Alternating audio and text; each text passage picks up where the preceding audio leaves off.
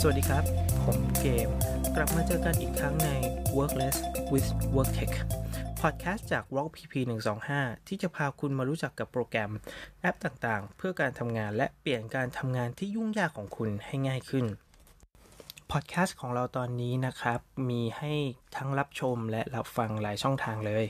มีทั้ง Anchor.fm Spotify Google Podcast Pocket Cast และ YouTube หรือจะสามารถมาพูดคุยกันก็ได้ครับที่ YouTube และ Facebook Fanpage Rock PP 125ครับอะเรามาเข้าเรื่องกันเลยดีกว่า วันนี้จะมาชวนคุยนะครับว่า G Suite เนี่ย มันคืออะไรแล้วมันต่างจาก Gmail หรือ Google Service ที่เราใช้ฟรีอยู่ตอนนี้ยังไงบ้างนะครับ ช่วงโควิด -19 ที่เรากำลังเผชิญอยู่เนี่ย หลายคน work from home ก็คงจะได้ใช้ Service ของ Google มากขึ้น หรือบางคนอาจจะใช้ Microsoft 365 ซึ่งก็อันนี้เราจะมาพูดถึงเจาะของฝั่ง Google ก่อนเนาะ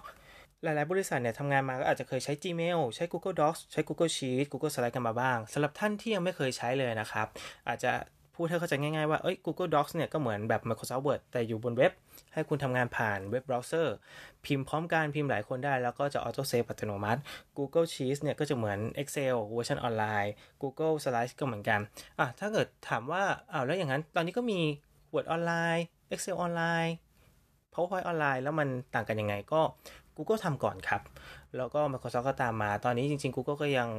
เด่นกว่าในเรื่องของการทำงานพร้อมกัน การได้เห็นพร้อมกัน แต่ของ Microsoft เนี่ยจะเด่นกว่าในเรื่องของโปรแกรมในเครื่อง ซึ่งประสิทธิภาพสูงกว่า อันนี้ก็ยังต้องยอมรับทางฝั่ง Microsoft อยู่อะทีนี้เรามาลองดูกันดีกว่าว่า G Suite เนี่ยมันมี service อะไรบ้าง ที่ช่วยให้เราทำงานได้สบายขึ้น อันนี้อาจจะยังไม่ได้ลงเจาะลึกนะครับ ว่าแต่ละตัวมันมีข้อดีข้อเสียยังไงร้อยเปอร์เซ็นต์เพราะว่าเดี๋ยวมันอาจจะยาวเกินไป เราไว้แบ่งเป็นตอนต่อๆไปจะมาเจาะให้ฟังทีละตัวแล้วกันครับ service ที่มีเนี่ยแบ่งเป็นสองสามกลุ่มแล้วกันครับ กลุ่มที่1เนี่ยเกขอพูดถึงเรื่องการสื่อสารก่อนการสื่อสารเนี่ยจะมี Gmail Meet Chat นะครับสามตัวนี้เนี่ยโอเค Gmail นี่คืออีเมลของบริษัท ข้อที่น่าสังเกตของมันเนี่ยและดี แล้วก็เจ้าอื่นก็มีเหมือนกันแหละ แต่ว่าตัวนี้ก็เป็นข้อชูโรงแรก ๆ เลยที่เขาให้ทำคือการเปลี่ยนหลัง assign เป็นชื่อโดเมนเนมของเราอ่าบางคนอาจจะสงสัยเอาแล้วมันมันต่างอะไรกับ @gmail.com ปกติหรือเปล่า อย่างเช่น ชื่อบริษัทของเราสมมุติเราชื่อบริษัทใจดีจำกัดนะครับ เรามีโดเมนเนมชื่อใจดี .com แล้วเราสามารถที่จะตั้งชื่อด้านหลังได้ด้วย ก็ใน a at ใจดี .com อย่างเงี้ยเราก็สามารถเปลี่ยนได้เลย อันนี้เป็นข้อที่น่าสนใจของตัวนี้ทำให้ดู professional มากขึ้นนะครับ Google Meet นี่ก็คือโปรแกรม video conference ก็คือโทรวิดีโอคอลข้อดีของมันเนี่ยก็คือสามารถใช้เว็บเบราว์เซอร์เข้าได้เลยโดยที่ไม่ต้องลงโปรแกรมในเครื่องส่วนของแท็บเล็ตกับมือถือยังไงก็ยังต้องโหลดอยู่ดีนะครับ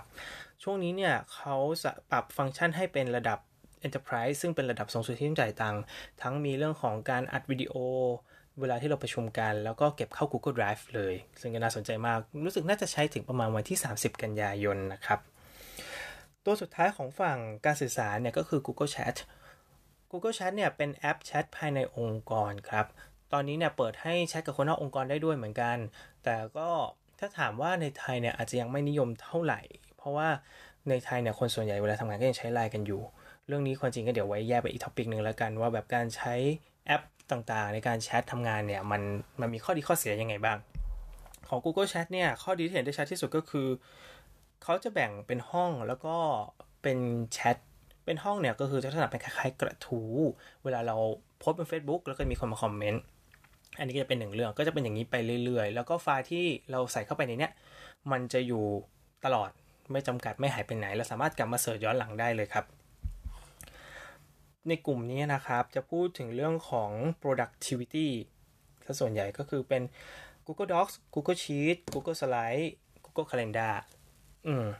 Google Docs เนี่ยก็เหมือนกับ Microsoft Word แหละครับ แต่ว่าโอเคมันให้ทำงานผ่านเบราว์เซอร์ แล้วก็อาจจะมีแอปในมือถือในแท็บเล็ต ข้อดีของมันเนี่ยคือการทำงานพร้อมกันเรียลไทม์ คือสมมติว่าเรามี 5 คน เราต้องแบบจัดกการเอกสารนี้ ไม่ว่าจะเป็น Google Sheet Google Doc Google Slide เนี่ย เราจะเห็นเลยว่าใครพิมพ์ตรงไหนทำอะไรยังไงพร้อมกันทันทีเลยอืมซึ่ง Google Sheet เนี่ยก็ยังมีข้อดีอย่างอื่น Google จะมีสูตรพิเศษหลาย ๆ อย่างที่ Microsoft Excel ไม่มีนะครับ เช่นอ่า Google Finance สามารถที่จะคำนวณอ่าโอเค ค่าเงินแต่ละวันมันไม่เท่ากันใช่ไหมครับ เราอยากเห็นค่าเงินวันเนี้ยมันก็จะใช้สูตร Google Finance ปรับค่าเงินให้ได้ในแต่ละวันทุกครั้งที่เราเข้ามา มันก็จะอัปเดตตลอด หรือ Google Slide เนี่ยก็ ข้อดีของมันตัวใช้บน web browser เหมือนกันครับ ไม่ต้องเซฟไฟล์ เราสามารถจะลิงก์ไฟล์จาก Google Drive ไม่ว่าจะเป็นรูปภาพนี่ที่เราเซฟอยู่แล้วมาใส่นี้ได้ง่าย ๆ เลย Google Calendar เนี่ยมันก็จะคล้ายกับตัวของ Gmail ที่เราใช้กันอยู่ แต่ว่ามันจะมีข้อพิเศษอยู่หลาย ๆ อย่าง เช่น ในองค์กรของเราบางทีอาจจะมีห้องประชุมใช่ไหมครับ เราก็จะมีแบบ เอ้ย คนนั้นจองอะ่ะ แล้วแบบ ฉันก็ต้องใช้เหมือนกันแล้วตารางชนกัน เราสามารถที่จะตั้งห้องประชุมให้มีตาราง แล้วก็สามารถล็อกกันได้ด้วย ว่าเอ้ยตรงเนี้ยห้องประชุมถูกใช้อยู่นะ มันจะเตือนเลยว่าแบบคิวเนี้ยจะถูกใช้คุณต้องไปใช้ห้องอื่น หรือคุณอาจจะต้องรอเวลาอื่น อันนี้ก็น่าสนใจเหมือนกัน กลุ่มต่อไปเนี่ยเกมจัดว่าเป็นกลุ่มที่ Microsoft 365 น่าจะมีหรืออาจจะบางตัวอาจจะไม่มีเลยเอาตัวแรกก่อนเลยแล้วกันครับ Google Form เนี่ยก็ เราอาจจะได้เห็นกันแล้ว หลาย ๆ องค์กรก็ยังใช้กันอยู่แล้ว ก็คือเป็นฟอร์มที่เราสามารถมากรอกข้อมูลทำแบบสอบถามทำนั่นทำนี่ แต่มัน powerful มากนะ มันสามารถที่จะให้กรอกข้อมูล เช่นทำเบิกค่าเดินทาง แล้วก็ทำลิงก์มาอัตโนมัติที่ Google Sheet แล้วก็คำนวณได้เลยว่า เอ้ย คนเนี้ย เดือนเนี้ยทำเท่าไหร่ โดยการทำงานร่วมกันระหว่าง Google Form กับ Google Sheet HR จะทำงานง่ายขึ้นมาก อันนี้มีหลายตัวอยู่เหมือนกัน Google Sites ตัวนี้เป็นตัวทำเว็บไซต์ง่ายๆครับ เราสามารถที่จะแค่ลากวาง วางรูปวางไฟล์แปะไปทำประกาศเป็นเว็บไซต์ภายในหรือเว็บไซต์ของโปรเจกต์ให้คนหาข้อมูลกัน อันนี้ก็เป็นตัวที่น่าสนใจ Google Keep Google Keep เนี่ยเหมือนกับ Post-it ออนไลน์ เราสามารถที่จะโน้ตอะไรก็ได้ ฟังก์ชันถ้าเกิดใครใช้ iPad หรือแท็บเล็ตที่เขียนได้ก็มีฟังก์ชันที่เขียนด้วย ก็คือทำ Post-it ไปเรื่อยๆเลย ไม่จำกัด Currents Currents อันนี้เป็น social network จริงๆ Google แพ้ Google มีปัญหากับ social network มาหลายรอบแล้วเนาะตั้งแต่ Google Plus นี้นะเขาพยายามให้ใช้ social network ภายในองค์กร ตัวนี้ก็อาจจะไม่ได้พูดถึงมาก แต่ว่าก็ให้รู้ว่าเป็น social network แล้วกันครับ จะมีตัวต่อไปเนี่ยแอป Script แอป Script เนี่ยเป็นตัวขั้นสูง คนทั่วไปอาจจะยังต้องรู้จักภาษา JavaScript นิดนึงในการเขียนเพิ่มเติม แต่ Apps Script เนี่ยจะช่วยให้คุณสามารถที่จะทำงานได้ในส่วนที่คุณคาดไม่ถึงเลย เช่นแบบว่าคุณทำไฟล์ Google Sheet เป็น Project Management แล้วคุณอยากให้วันที่ตรงนี้ไป sync กับ Google Calendar คุณเขียนโค้ดนิดเดียว มันก็จะไป sync ให้เลย ตัวนี้ก็เป็นตัว solution ที่โดดเด่นเหมือนกันของ Google สุดท้ายครับ Google Cloud Search ตัวนี้เนี่ยเป็นส่วนที่จะมีให้ในระดับ business ขึ้นไป มันจะมี package basic package business และ package enterprise ซึ่งแพ็กเกจ business ขึ้นไปเนี่ย คุณจะสามารถ search ได้ทุกอย่างเป็นเหมือนกับ search engine ในองค์กรนะครับ ว่า ในอีเมล ใน Google Drive หรือในแชทเนี่ยบางทีเราอยากจะหา keyword เนี้ยมันก็จะขึ้นมาหมดเลยนะ ว่าเราไปคุยไอ้คำเนี้ยไว้ที่ไหนบ้างนะครับ สุดท้ายไม่พูดถึงคงไม่ได้คือ Google Drive Google Drive เนี่ยทุกคนก็รู้จักกันดีอยู่แล้วเนาะแต่ว่าในส่วนของที่เป็น business เนี่ยมันจะสามารถทำได้มากขึ้น ทั้งการใช้แอปที่ซิงเนี่ยก็จะไม่ใช้ Google Sync and Backup เหมือนของบุคคลธรรมดาทั่วไปนะครับ จะใช้เป็น Google Drive File Stream ซึ่งข้อดีของมันเนี่ย เราฝากไฟล์ไว้อยู่บน Google Drive อยู่แล้ว มันก็จะออโต้ซิงไปเรื่อยๆเรื่อยๆเรื่อยๆเรื่อยๆ สมมติเราโยนไฟล์เข้าไปไฟล์หนึ่ง แล้วมันจะโยนขึ้นไปบนคลาวด์ทันที แต่มันจะลบพื้นที่ในเครื่องเราไปด้วยนะ ก็กลายเป็นว่าเนื้อที่เราจะว่าง แล้วมันจะกลับมาอีกทีต่อเมื่อเราดับเบิลคลิกใช้มัน เราจะเห็นไฟล์ทั้งหมดเลยที่อยู่บน Google Drive เราเป็นลักษณะของไอคอน แต่พอเราดับเบิลคลิกมันมันก็จะโหลดมาให้ใช้ เป็นการประหยัดพื้นที่ที่น่าสนใจมาก แล้วก็สามารถทำงานออฟไลน์ได้ด้วย Google Drive ในตัวของ G Suite เนี่ยยังมีความพิเศษอีกอย่างนะครับ ถ้าเกิดว่าคุณซื้อตั้งแต่เกรด Business ขึ้นไปเนี่ย คุณได้อย่างน้อย 1 เท แต่ถ้าคุณซื้อ 5 คนขึ้นไปอะจะเป็น Google Drive Unlimited เพราะฉะนั้นมันจะใช้เป็น Drive กลางขององค์กรได้เลย เหมือนแบบบริษัทใหญ่ ๆ ที่มี intranet หรือเป็น Drive กลางไว้แชร์ แล้วลองคิดดูครับว่าถ้าเกิด service เหล่านี้เรามีอยู่เนี่ย เราสามารถที่จะให้พนักงานอะ work from home ก็ได้ทำงานที่ไหนก็ได้ ซึ่งมันช่วยงานเราได้ดีมาก ๆ เลย ประเด็นต่อไปที่เราจำเป็นต้องพูดเลยเนี่ยครับ ก็คือเรื่องของ security จุดนี้เป็นจุดที่แตกต่างมาก ๆ ระหว่าง G Suite กับ Gmail ปกติ เรื่องของความปลอดภัยของข้อมูลของบริษัทนะครับ ก็เป็นอีกเรื่องที่ G Suite จะเด่นกว่า Gmail ปกติลองจินตนาการนะครับ สมมติมีพนักงานชื่อน้องฝนเป็นเซลล์ ซึ่งก็ มองว่าเฮ้ย เราใช้ Google Sheets กันดีกว่า เนี่ย หนูไปคีย์ชื่อลูกค้าพร้อมเบอร์โทร พร้อมอีเมลทุกอย่างมาให้หมดเลย แล้วก็เซลล์ทุกคนก็แห่กันมาใช้ตัวนี้ เพราะว่ามันทำงาน real-time นู่นนี่ ทุกอย่างมันโอเค จนกระทั่งวันหนึ่งน้องฝนลาออก พอน้องฝนลาออกเสร็จ น้องฝนก็เผลอลบไฟล์นั้นทิ้ง ทีนี้เซลล์ทุกคนก็ไม่มีรายชื่อลูกค้าแล้ว จุดนี้แหละครับที่ G Suite จะเข้ามามีบทบาทมากกว่า Gmail ปกติ ซึ่ง G Suite เนี่ยน้องฝนตั้งไฟล์ใน Account ที่อีเมล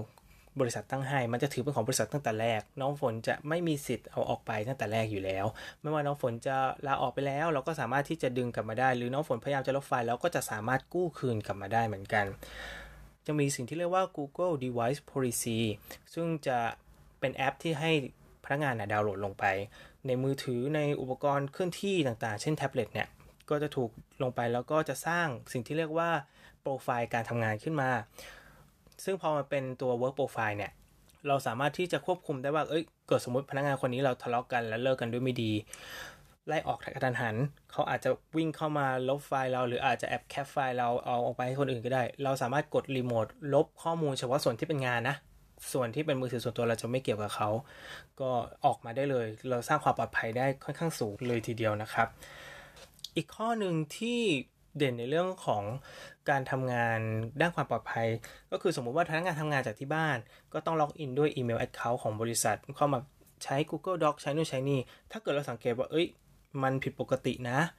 อันเนี้ยเราสามารถมาดูย้อนหลังได้ด้วยว่าเขาไปล็อกอินที่ไหนมา และเราสามารถที่จะกดจากฝั่งของแอดมินเนี่ย เพื่อล็อกเอาท์จากที่นั่น ข้อมูลของบริษัทจะได้ไม่รั่วไหลออกไปนะครับ แล้ว G Suite ทำอะไรได้อีกบ้างไหมที่เป็นจุดเด่นเนี่ย จริง ๆ G Suite ยังมีส่วนอื่น ๆ อีกครับ อาจจะมี G Suite for Education คือส่วนนี้เป็นส่วนเพื่อการศึกษา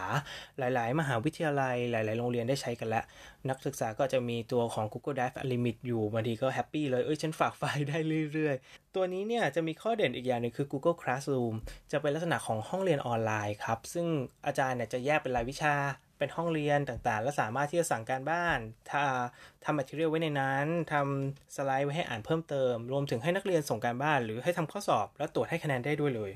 อันนี้เดี๋ยวไว้เรามาคุยกันแยกอีกทีเนาะเพราะเป็นอีกตัวนึงที่น่าสนใจมากๆ อีกเรื่องที่ไม่พูดไม่ได้เลยเนี่ยคือเรื่องของการประยุกต์ใช้ระหว่างแอปต่างๆ ของ Google ด้วยกันเองนะครับคือเรื่องของตัวนี้มันตั้งแต่ Google Site รวมกับ Google Sheet หรือการ sync sync กับ Google Form ต่างๆเนี่ยทำงานกันได้อย่างราบรื่น เราสามารถที่จะเพิ่ม add-on บางอย่างเพื่อให้ทำงานได้อะลองจินตนาการดูสมมติว่าแบบออฟฟิศเราไม่ได้ซื้อ solution ที่ทำเรื่องของเวลาพนักงานไว้ แต่ว่าเรายังอยากให้พนักงานเนี่ยกรอกข้อมูลเวลาไม่อยากให้กรอกเป็นเอกสารละ เราก็สร้าง Google Form ขึ้นมา1อัน แล้วก็ใส่ add-on เข้าไป เพิ่มการแจ้งเตือนให้รู้ว่ามีคนมากรอกข้อมูลเพื่อขอลานะ แล้วก็สามารถใส่ add-on เข้าไปอีกอัน เพื่อให้หัวหน้าอนุมัติหรือไม่อนุมัติก็ได้ เสร็จแล้วข้อมูลที่เขากรอกเนี่ย ก็จะวิ่งเข้าไปอยู่ใน Google Sheet เราสามารถที่จะเขียนสูตรเพื่อให้รวมว่า เอ้ย คนเนี้ยลางานเกินโควต้ายัง คนนี้เดือนนี้ลาไปเท่าไหร่ หรือว่าในเดือนมิถุนายน มีคนลาไปแล้วกี่คน ซึ่งการทำงานร่วมกันตรงนี้ถือว่าเป็นอะไรที่ smooth มาก ถ้าเกิดเทียบกับ service อื่นๆนะครับ มันเกือบที่จะเป็นโปรแกรมโปรแกรมหนึ่งได้เลย ที่เราสามารถจะจินตนาการแล้วมองเรื่องของ flow และทำได้เลย แม้ว่ามันอาจจะ ไม่ได้ perfect แต่มันก็เพียงพอสำหรับงานพื้นฐานของบริษัทที่ยังไม่ได้มีความต้องการที่จะซื้อโปรแกรมต่างๆนะครับ เราจ่ายแค่ที่ตัว G Suite ที่เดียวมันก็จบแล้ว มาเรื่องของตัวราคาก่อนนะครับ ฝั่งนี้ก็จะพูดถึงฝั่งของธุรกิจเนาะมันจะมีแพ็กเกจให้เลือกอยู่ 3 แพ็กเกจ 1 คือ Basic Basic เนี่ยก็คือจะได้สิ่งที่ได้มาที่พูดมาเกือบทั้งหมดเลย ยกเว้นตัวของ Google Cloud Search ซึ่งราคาเนี่ยมันอยู่ที่ 6 เหรียญต่อคนต่อเดือน ถ้าตีเป็นเงินไทยเนี่ยก็ ประมาณอยู่ที่ร้อยแปดสิบร้อยเก้าสิบไม่เกินเนี้ยครับประมาณนี้ขึ้นอยู่กับค่าเงินแต่ละช่วงนะครับ ช่วงนี้มันค่าเงินถูกอยู่พอสมควร แล้วเหมือนเห็นว่าช่วงนี้มีลดราคาอยู่ด้วยไงก็ลองไปดูราคากันอีกทีก็ได้ครับ ส่วนของระดับที่สูงขึ้นมาเนี่ยคือ business ตัวนี้เนี่ยก็จะได้เนื้อที่ของ drive เนี่ย ถ้าเกิน 5 คนขึ้นไปคือ unlimit แต่ถ้าต่ำกว่า 5 คนเนี่ยก็จะได้คนละ1เท แล้วก็จะมีตัวของ Google Vault ซึ่งเมื่อกี้ไม่ได้พูดถึง จะเป็นตัวที่เกิดสมมติว่ามีเคสขึ้นมาในบริษัท เราสามารถอยากสืบสวนสอบสวนว่าอีเมลเขาไปคุยกับใคร